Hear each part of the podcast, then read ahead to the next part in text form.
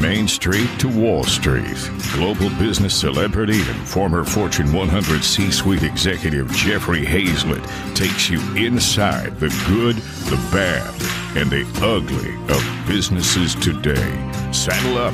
It's time for All Business with Jeffrey Hayzlett.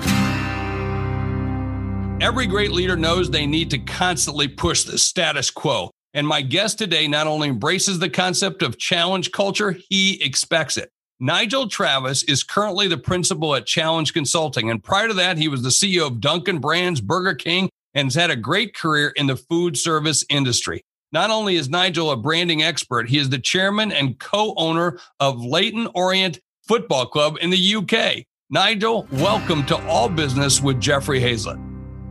Jeff, good to be with you again. And uh, just listening to you talking about podcasts. I love podcasts, and I'm right in that age group. That's fantastic. Well, don't forget to go to just go to C Suite Radio, the world's largest business podcast. We're now encroaching on about 400 podcasts. So there's lots to choose from.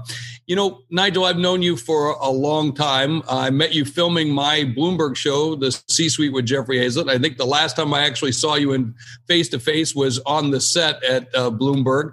And one thing that impressed me about working with you is that you work the very same hours as your franchisees when you led Dunkin' Brands, meaning you got up when they got up. And of course, they get up very early. Tell me a little bit more about that. Yeah, I mean, franchisees in many ways who are our customers or were our customers both at Dunkin', Papa John's, where I was CEO for four years.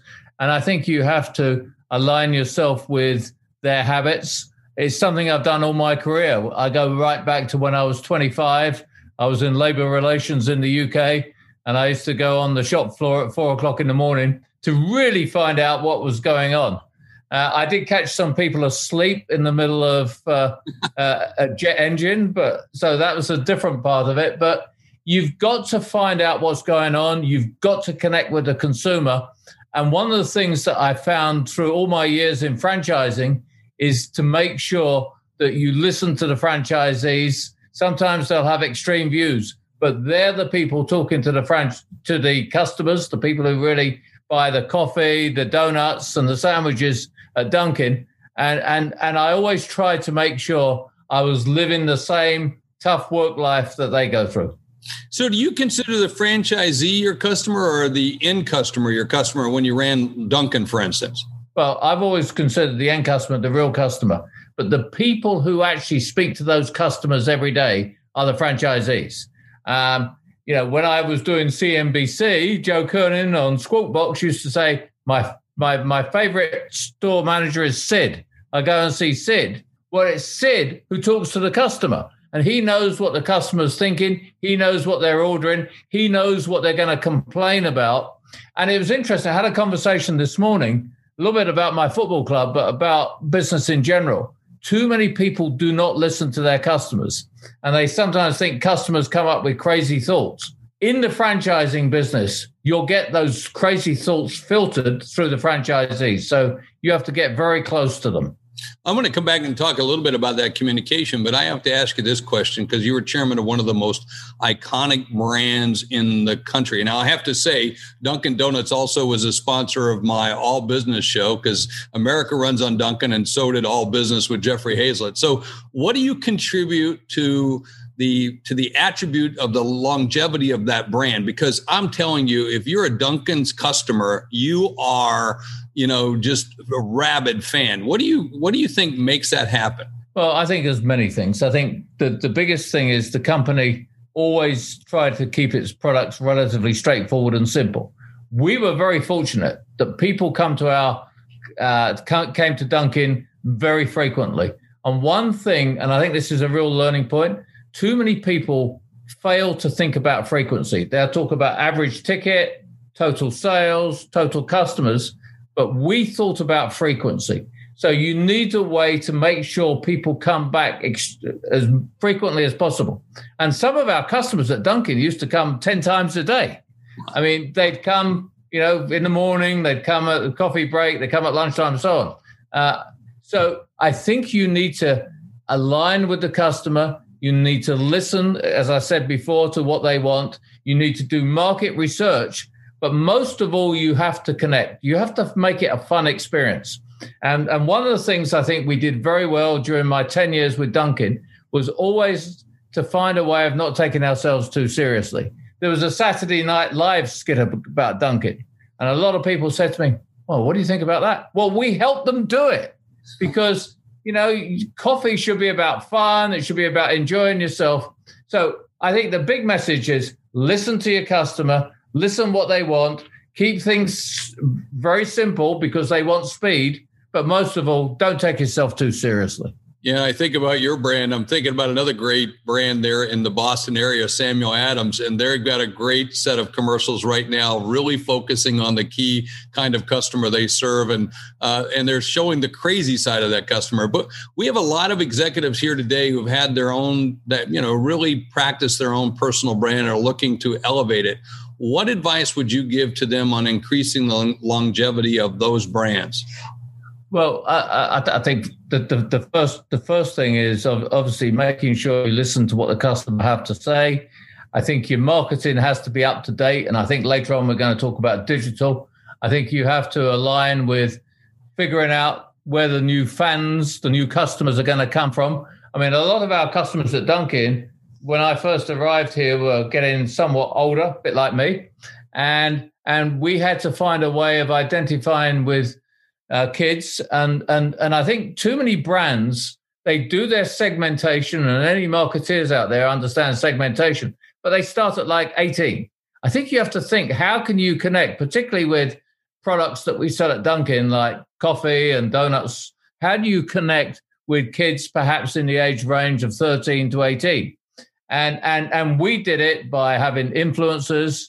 Um, Charli and Dixie D'Amelio is one good example. And it's interesting, another brand, I'm on the board of Abercrombie and Fitch. Mm. They have those same two influences and they've been equally successful. So I think you have to find a way to communicate with the younger customers. They will stay with you, but you can't forget you've got to have great products. And, and we sold the company to uh, Roark Inspired Brands back in December but I still go and look at look at Dunkin'. They're still coming out with new products, but they're coming out with new products that have come out of great customer research. And I think too many people say, "I know what the customer wants." You don't.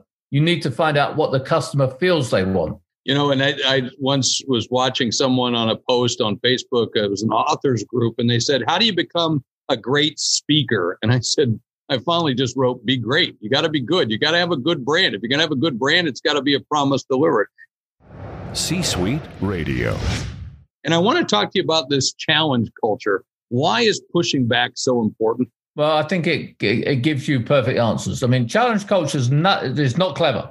It's about getting the right answers for your business. And it's something that evolved in my mind over the years. I watched some great leaders that I worked for. I worked for companies like Grand Metropolitan in the UK. When I was at Burger King, I had a slightly uh, off the wall boss, to say, Barry Gibbons. He wrote a uh, he wrote a book once called "If You Want to Make God Laugh, Show Him a Business Plan." Um, so, uh, so Barry challenged everything I did, and I evolved this into what I called the challenge culture. And the challenge culture is very simple. It's about making sure that your management team challenges everything you do. Again, don't take yourself too seriously. I mean, at my football club, even though I'm the chairman, everyone, right down to the players, are encouraged to call me Nigel. They're encouraged to say whatever they want. And if you encourage people, make it a safe environment, they will give you feedback. And that will make whatever business solution it is, whether you're making donuts, coffee, producing um, programs for sports teams or selling uh, apparel, you will get the best answer because people will feel relaxed about challenging and will help you come up with the right answer. And, and I think it's breaking that barrier so that people can actually give you honest, straightforward, not cynical, not nasty feedback. I, I, like to refer to it as healthy debate and being open and transparent allows for yeah. what I call healthy debate. And healthy debate's good. I mean, to be able to get that feedback. But what's the fine and, line between challenging to advance and innovate versus challenging to be uh, captain of no, to always just sit there and say, be the, the protagonist in the in the room? Um, and, and, clearly, I think sometimes that's the culture of the company. And I think when I talk about the challenge culture, one thing I failed to do in my book is probably say that it doesn't have to be the challenge culture, but it, it's the culture that really counts in any company. So if you have a culture that is positive, and the culture in Dunkin' may be different from your organization, Jeff, it doesn't matter. It's having a positive culture. So people need to feel safe. And I think if you create an environment where people feel safe to say whatever, but at the same time, you encourage them not to be cynical, not to be the one who's always debating, but the one who's trying to, in a constructive way, give input into solutions. And it's all about solutions. I think you can stop those people being the no, no, no, we shouldn't do it this way. It's creating that supportive, warm uh, environment or warm culture that I think is key. It's everything you do. I mean, it's it's talking to people in the elevator. It's talking to people as you walk down the hall. Ask them for opinions. I think if you create that culture, that will stop that very bad political individual that you're referring to. Exactly. So, and, and everyone, I think, wants to achieve prosperity. What's the blueprint to achieve that? Is there even a blueprint for anyone to follow? Yeah, no, I think there is. I mean, if I can be bold enough, in my book, I actually talk about how to start the challenge culture, how to bring it into an organization, and you have to set an example. And to me, the best example is you do it in your management meetings. You know, you put out a thought, you ask people to challenge it. And and and it's interesting. Someone recently at my football club said, Look, you're the chairman. Why don't you just decide that? I said, I don't do it that way. I want people to buy in and I want to come up with the best solution we can.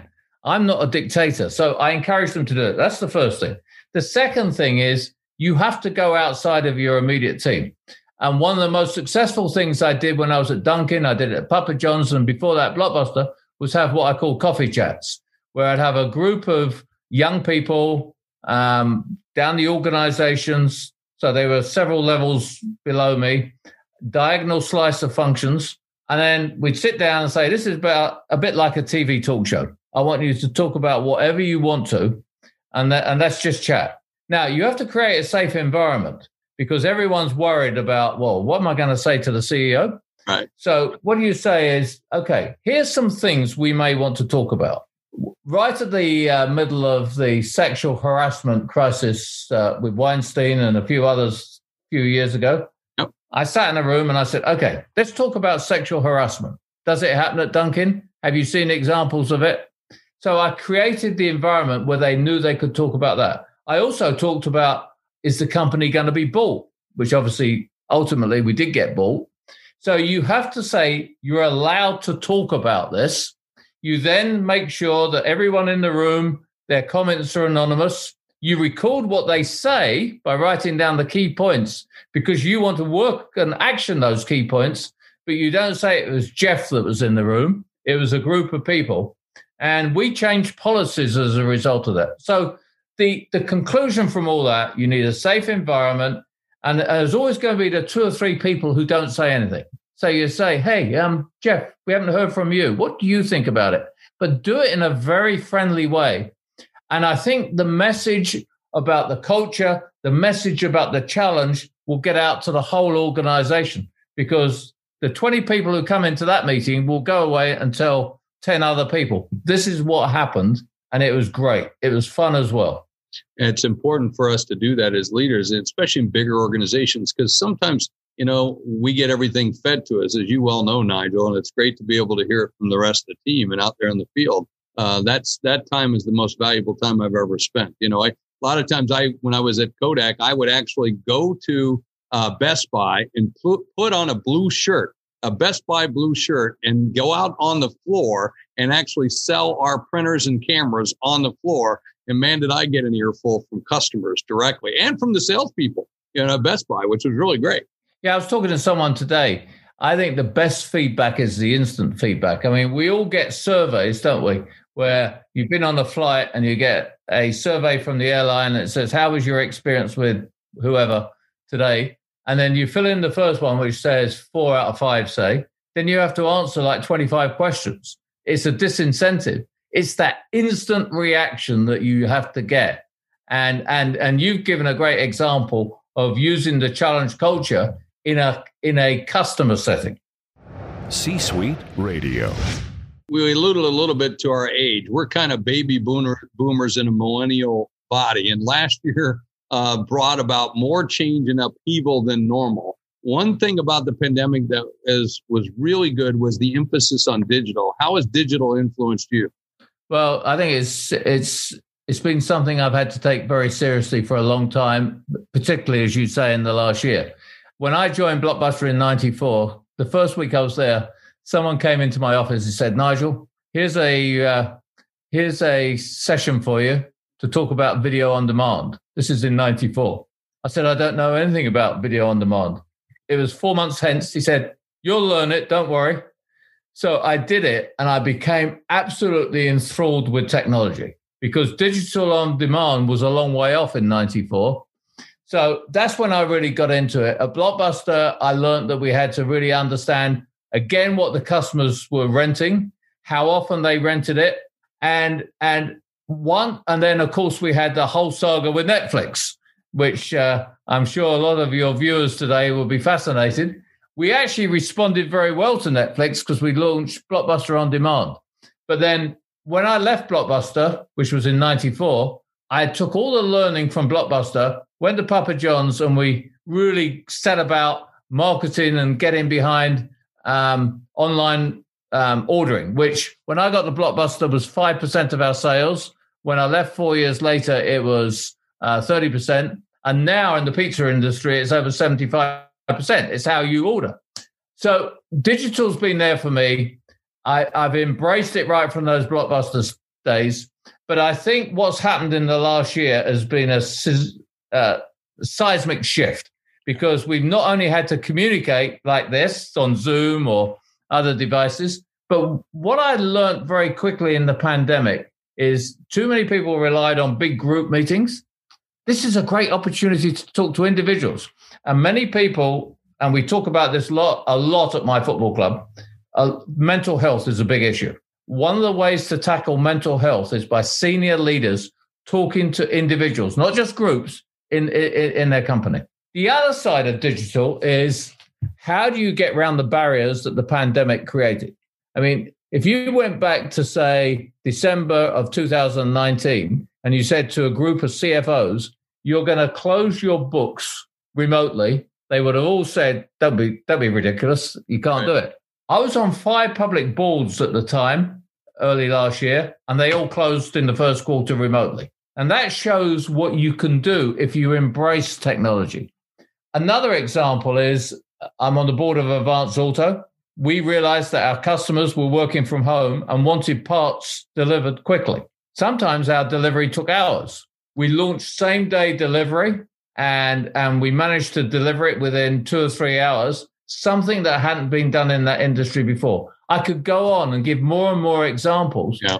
but I think digital is so important. And as we go forward, we have to take the learning of the last year and say, how can we accelerate it? How can we integrate artificial intelligence? How can we train people by all the great opportunities that that are created in terms of the web and using graphics and all kinds of transform transformative technology.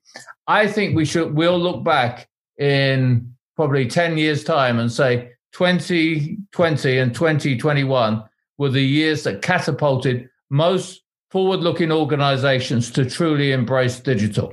Well, it showed us how. I mean, imagine we had hundreds of employees, hundreds of millions of employees behind brick walls and firewalls. And in less than 30 days, we we broke down those firewalls, broke down those brick walls, and we pushed people, you know, out to their own homes. And we yet we protected them. We had the data was safe. We were able to do it. As you said, we were able to close books remotely, which I thought was very interesting. So I think it's very important that we think about this upheaval and this theme that you seem to be thriving. What's the theme that has been a constant through your career? Um, well, I, I would say it's been technology. I mean, I started work in 1972 at Kraft, uh, and I used to write out something, give it to a secretary. She'd type it up in triplicate, bring it back to me. if I wanted to use the copying machine, because I was a very junior employee, I had to get permission. So I had no involvement with technology, basically. Um, so I've gone through all the changes. I remember in 1978 seeing a fax machine for the first time. I thought it will never get better than this. You can actually send a piece of paper from a thousand miles away to here. And oh, then and then email came along. Well, most so, people won't remember, Nigel. It, it, used to do it on silver paper and it was a yeah. drum that would go around and it literally took you for one page, just one single page, maybe an hour to get that that particular fax. I just want to point out to all you young people out there what that was like. Well, it's interesting to, to, talking about that. When I worked for Massey Ferguson, where I worked throughout Europe, uh, um, the way that email worked in those embryonic email days was at the end of the day, I would go to this machine with computer paper, you know, the one with the holes in the side, and and I'd print out all the emails to me. I'd then go to the hotel at night, read all the emails. I'd write the answer, go back, give it to another secretary in the morning, and she would send the answers to all those emails. So that was in 1980 uh, ish. So we've come a long way. We've certainly come a long way. And by the way, those fax machines, quite frankly, were the size of a dinner table as I recall, and they were very, very expensive. I even remember when there used to be franchise. Remember there was there was fax franchises. You could actually get into the yeah. fax business. But anyway, speaking of getting into business, you're one of the owners of a football club in the UK, which here we call soccer. Of course, you call it football there in the UK. What can what can the world of business learn from the world of sports? Um, that's a great question. I, I, I think it's it's the performance ethos. I mean, players, coaches get evaluated every single game. Um, I think there's a reluctance for people in business to talk to individuals about their performance regularly. That you know, every you see a lot of people thinking, "Well, I've got to do the annual appraisal." Well, and by the way, if I tell the truth, as a CEO, I had in 13 years as a CEO only four true reviews. Now that's terrible but I think a lot of companies, you could say the same exists. So I think people need to think about reviewing performance regularly. It works in sports. You have all the stats to back it up. So I think that performance, constant performance feedback is is the major is the biggest thing you can learn from sports. I think you also have to recognize that people have good days and bad days. That's something you quickly learn in sports and and and people can't be consistent all the time. I've learned that probably more as I've owned the club, which is nearly four years now. So I think that up and down performance element is is something that people need to think about, and we as executives and C-suite people need to think about that. You know, people are not going to be consistent all the time. So I think they're the two big messages. But one I'd like to add which may not st- strongly uh, answer your question, but I think it's an interesting fact. And it goes back to my whole theme of listening and being challenged. There's two F's in the world, and it's not the one people think. There's franchisees and fans, and they're both the same. They're both passionate, opinionated, and I think we have to listen to their views because they're our customers. That's fabulous. I got one last question, then we're going to open it up for questions from the audience. And I just have to ask you about do you have any opinion about the possible Super League? Well, the, I spent the last two days talking about it. Um, I mean, there was a thing called Project Big Picture that was talked about um, late last year. Um, I think that was actually a good concept because it was going to send money down what's called the pyramid. Most of your viewers won't know in England, there's 13 levels uh, of, of football teams. We happen to be in level four.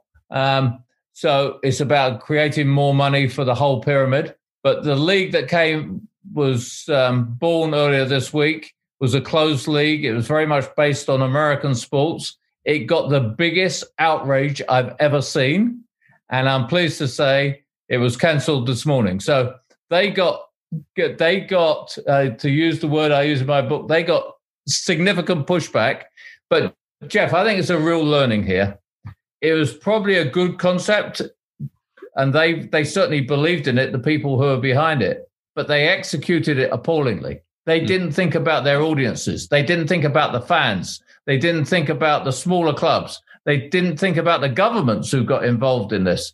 So I think if there's one big message, whatever idea you have in any business is how you execute and how you communicate it. It was done so badly. It's a test case that I'm sure Harvard will write up. That'll be a good one. And did and to quote uh, the the Kentucky Fried Chicken founder Colonel Sanders, "Don't mess with the gravy." That was one of his big things. Don't ever mess with the, the that secret gravy recipe. Don't mess with the recipe that's working for you. Nigel, thanks so much for being a part of this. I know we're going to have some great questions from the audience. It's Trish and and uh, Greg come back. I also want to thank my friends right here at Venture X in Castle Hills. I'm in Castle Hills right here in Dallas today. I've been doing a program with our Success North Dallas uh, group.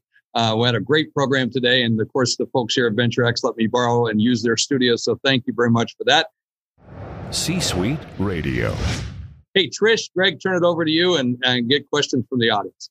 Thank you so much, Jeffrey Nigel. That was an incredible conversation, and I know that the Q and A is going to go like crazy. Just building off of the last conversation or the last strand of the conversation, we have a con- we have a question from uh, Steve Conlon about how you really do look at that experience and the the opinions of the customer uh, and the franchisor you know so so how do you address those issues when they're in conflict nigel? And what's your what is your sort of process and approach when it comes to very conflicting approaches equally mm-hmm. passionate to your point? Well um, i think too many people think you have to come up with a quick answer. And and an example that's actually pretty well documented in my book is we knew that customers wanted the Dunkin' K cups, which were available in supermarkets, sorry, which were available in our Dunkin' stores, but were not available online or in supermarkets.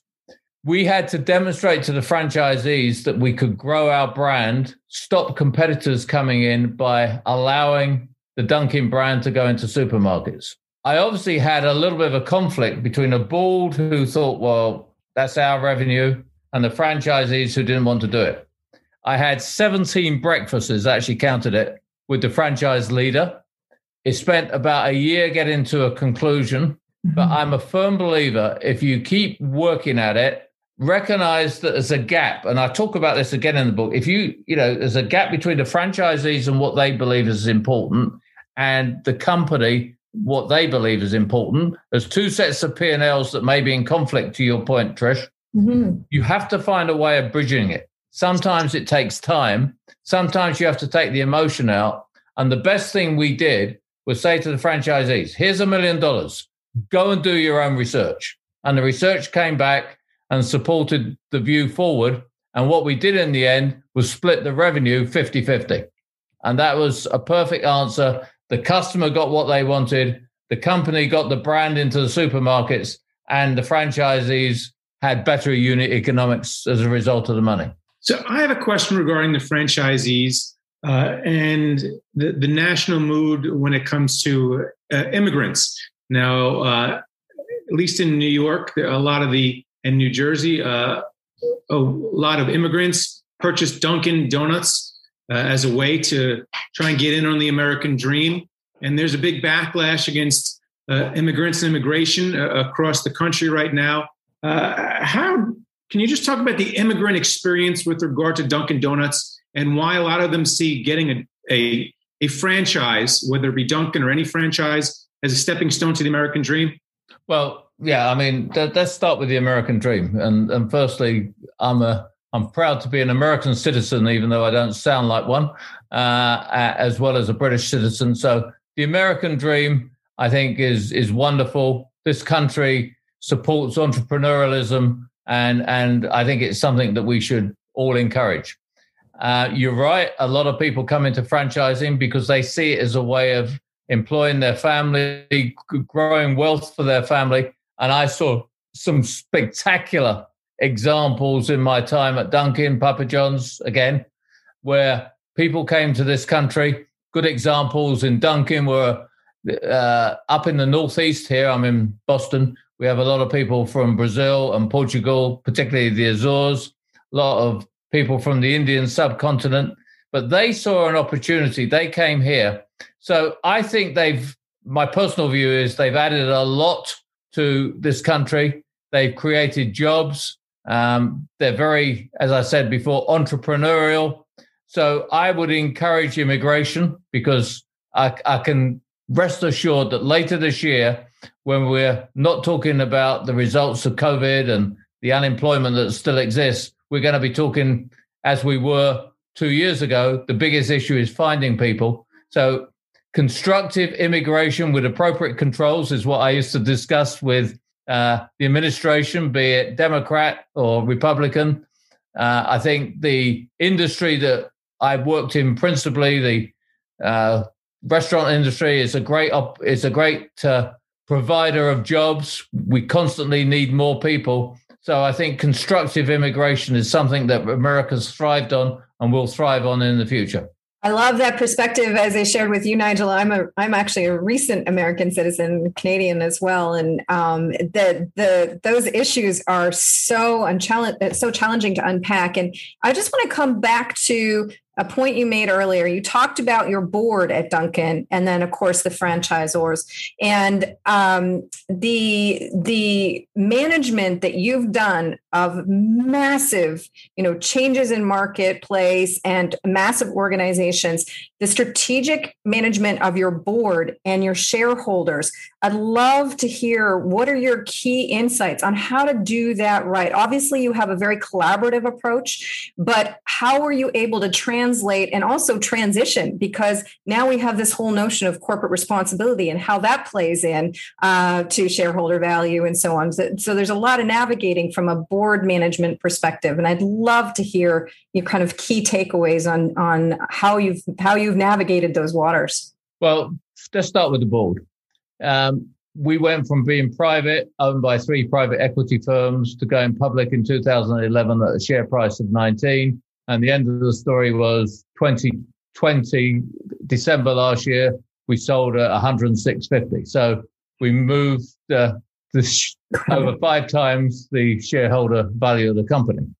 And I would give a considerable amount of the credit to that to our board. We had a board that pushed hard on me. Uh, we had some heated debates, but it never got personal, never got, uh, let's, let's say, deconstructive. Uh, it was always positive, always think, always done in the vein of what can we do for the customer?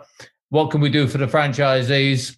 And I think too many CEOs believe they should tell the board and not embrace the board. And I'm fortunate to sit to chair four companies and sit on six boards altogether, private and public. And you have to pull the board in. And I think that's the key word pull the board in because they have to have the opportunity to challenge you as the CEO. Now, obviously, when I'm chairman, it's a bit easier because I'm the one that's trying to encourage the board to talk to the CEO. So I think that's absolutely critical. But you also have to make sure the board is informed. I mean, boards should be going to stores, they should occasionally be meeting franchisees, they should be obviously seeing customer data. So I think the boards are absolutely critical. And I want to turn your question around another way. I think too many CEOs get the job and perhaps even C suite executives, and they've never been on a board. You need to get the board's perspective of how they look at companies. And I would say the single best development I ever had was being on company boards. And I've been on public boards now since 1996, um, continually, been on nine different boards in three countries. And I think it is the best development that any C suite executive could get. Fantastic. I have a question. So, Trish is, before she became an American, just like you, she was a Canadian. Now, Tim Hortons, about a decade ago, made a big push. And I think you were still at Dunkin' when they were making their big push into New York, opening up shops all over New York, and they were rebuffed. So, talk about, if you may, maybe what you did right in rebuffing Tim Hortons and their Canadian invasion of the Northeast of America, or what Tim Hortons did wrong? Okay.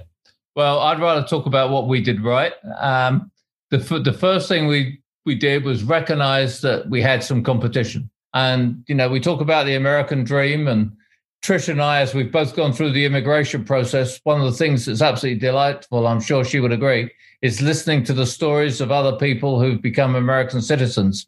Some of them are very heartwarming. But what we did is that we said we got competition, franchisees. What are we going to do to compete with that competition? So we we were competitive right out the gate, Greg. Um, we made sure that our uh, franchisees had the support from corporate that they needed. We tracked it regularly. We talked to them. We talked about what Tim Hortons were doing, what they were doing that was good. Here's an example. They embraced the community very significantly in places like Buffalo. And, and we had to come back and counter that very strongly. But we focused the franchisees and we also celebrated successes. I remember having a big party in Rhode Island when Tim Hortons left. We did the same in Maine because you have to give people a goal. And, and, it, and it wasn't a big financial goal. We said to them, if you do well, the competition shuts down, we will celebrate with you. And they were great parties. But what it did is in many franchise organizations, there's this gap between the franchisees and the franchisors. We were together. And and and one thing I perhaps should have mentioned earlier with Jeff is one of the reasons why how we bridged the gap in Dunkin' is our franchisees and us worked together on our community foundation. We were as one. We weren't in opposing camps. We were helping other people, particularly in our case, um, kids, and and that worked very well.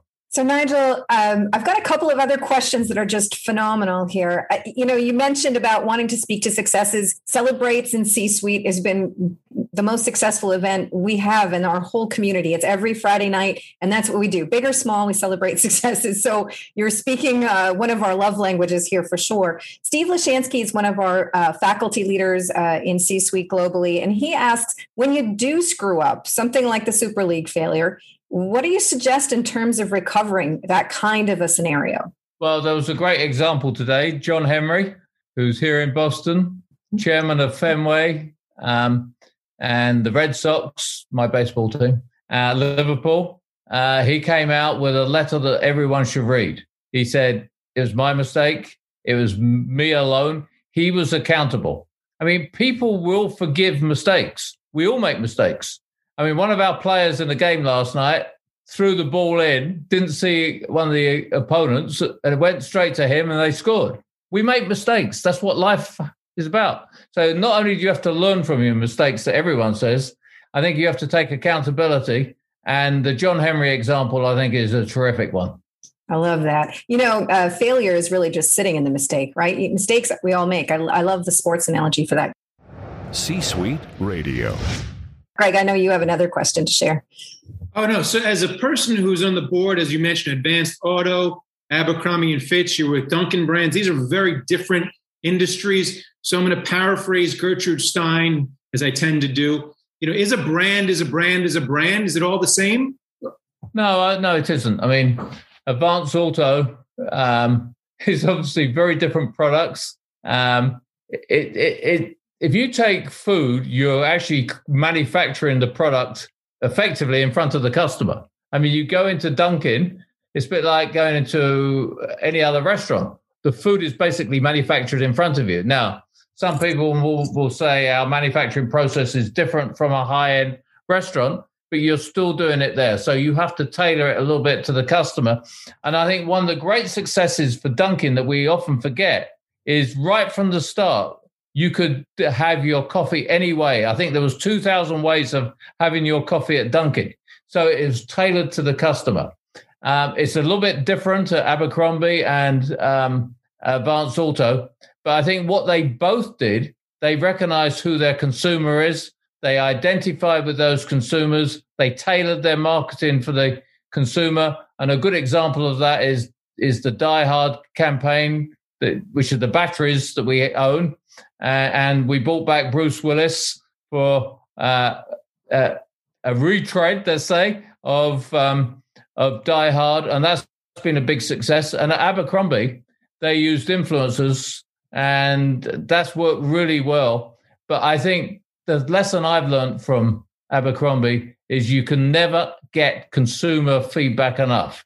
I mean, I was in some stores on Sunday in England and we were debating whether fashion starts in America or it starts in Europe. They claimed it was in Europe, and they have this process whereby around the world they follow trends and they're on top of it all the time. So you need to be up to date, be it a food trend or a fashion trend.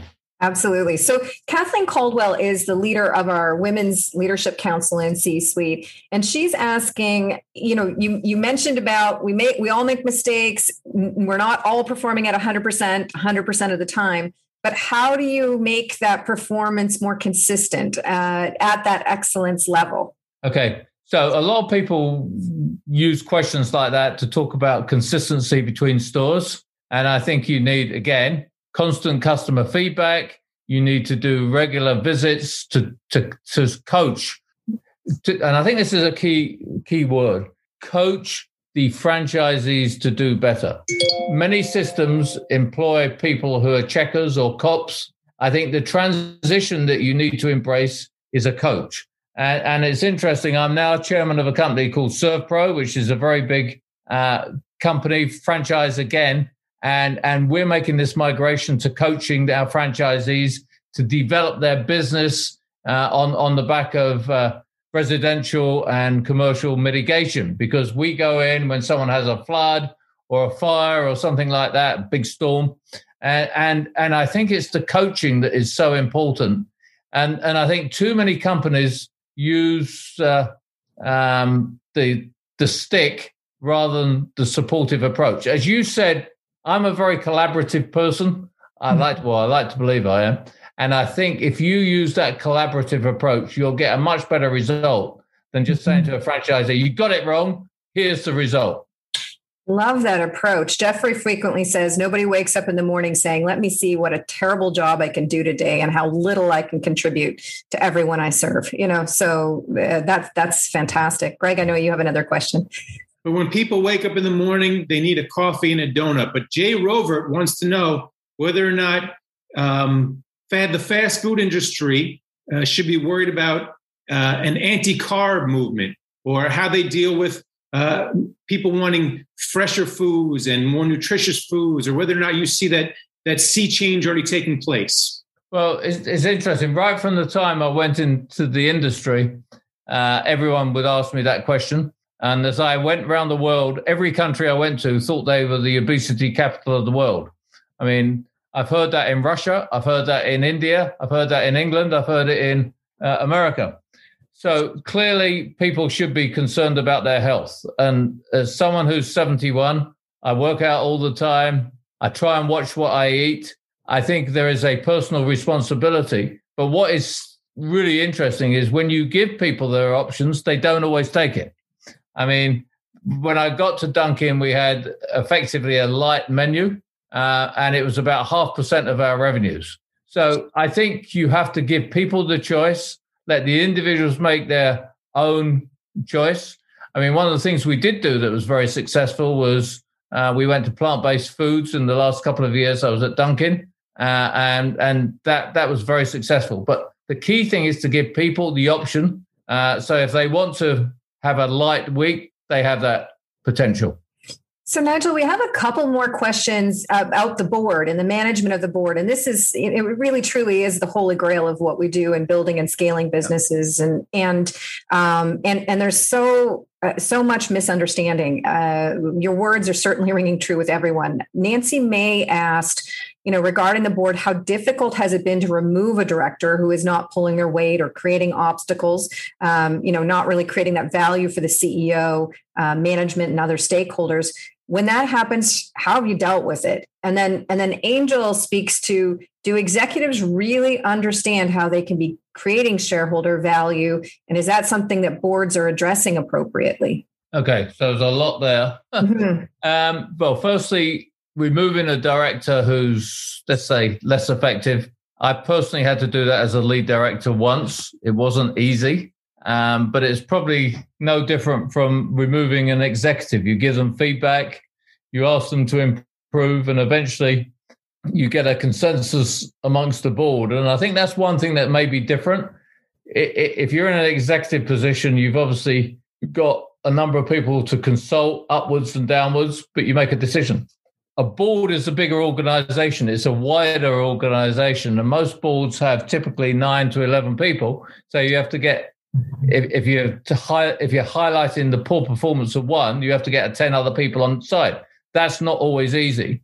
But in many ways consistent with the challenge culture it makes you think are you doing the right thing? Or could we give this individual one more chance? So i i, I think you have to go through a process uh, in terms of executives and, and and the board i think one of the things that really does worry me is that executives don't understand how boards work and that's why i'm a big advocate for getting on boards and many people say uh, well no one's going to take me on a public board. Well, go and join the local school board or the local community organization or whatever.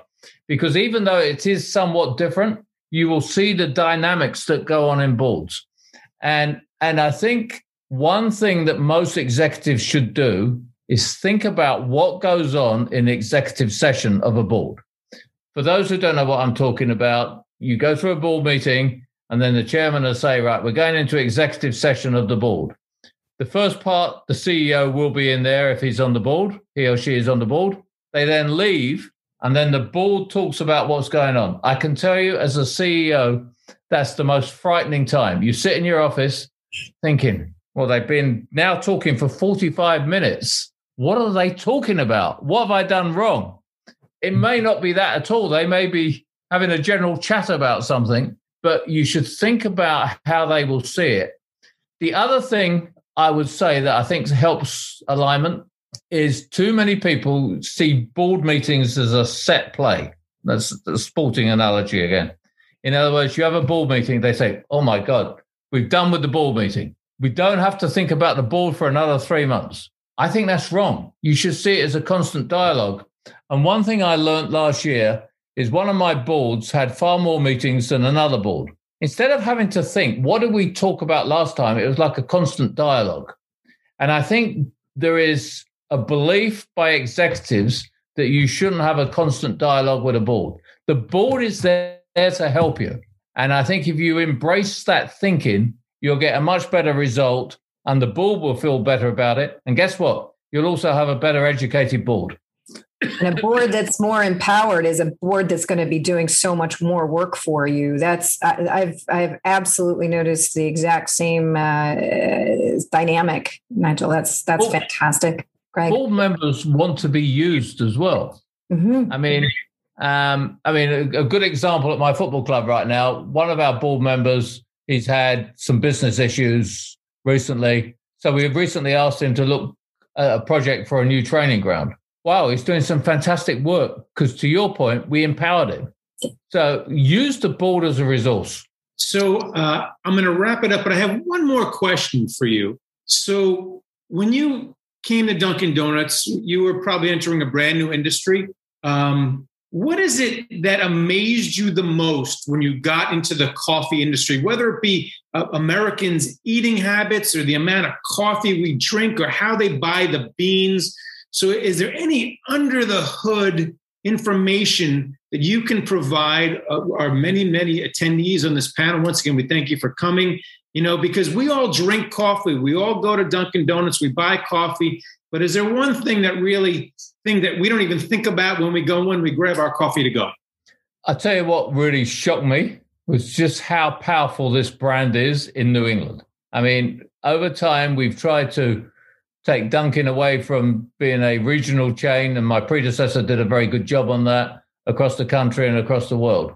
But this is a powerhouse. I've never seen fanaticism like it. I mean, I had someone once who wrote to me and said, Nigel, can I send you some videos? So I said, sure. He said, I spent two weeks on vacation. I'm from Maine and I went to New York and I went into 200 Dunkin' Donuts. Can I send you the video of that?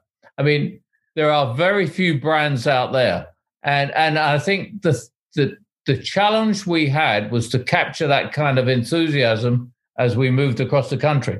But there's another thing that I think is important for the people listening to this today. I had an advantage. I was not a New Englander. Englander. I didn't know all that. I wasn't loyal to the brand. And that gave me a fresh set of eyes.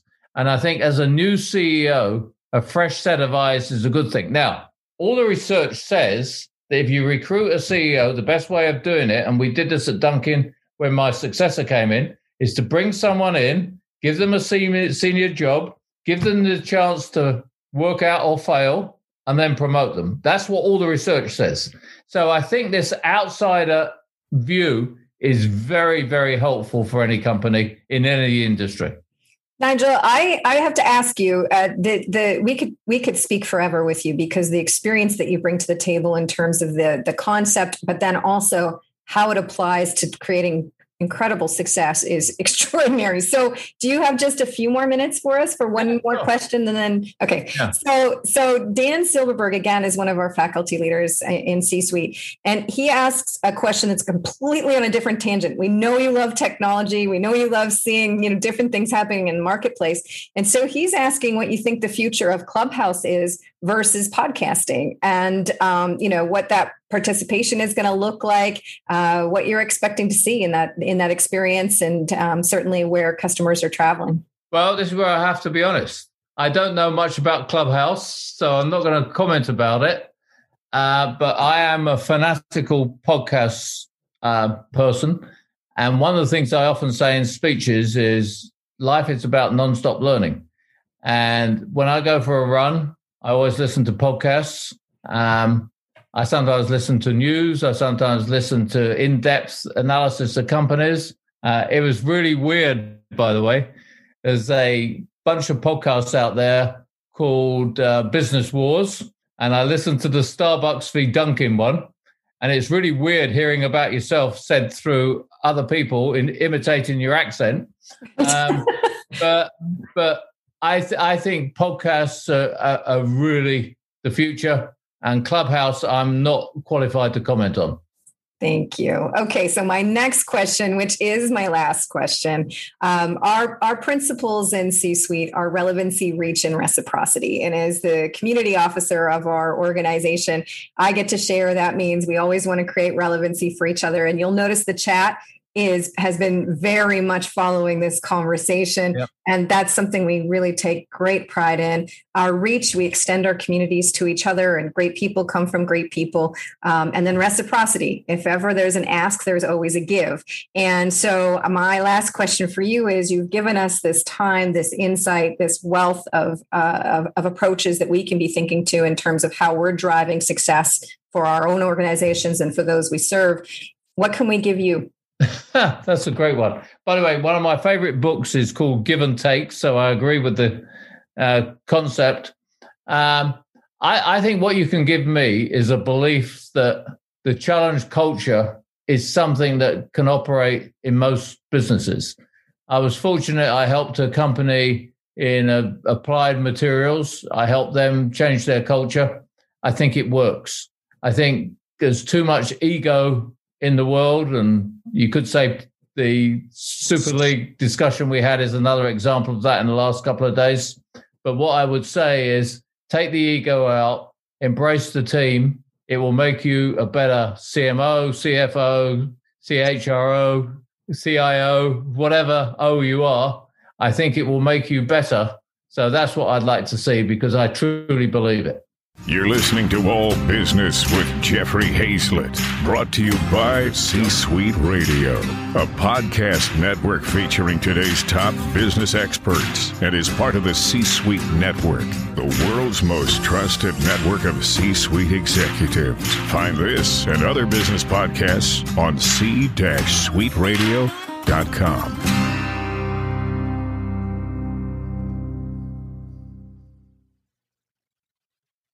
This podcast is a part of the C Suite Radio Network. For more top business podcasts, visit c-suiteradio.com.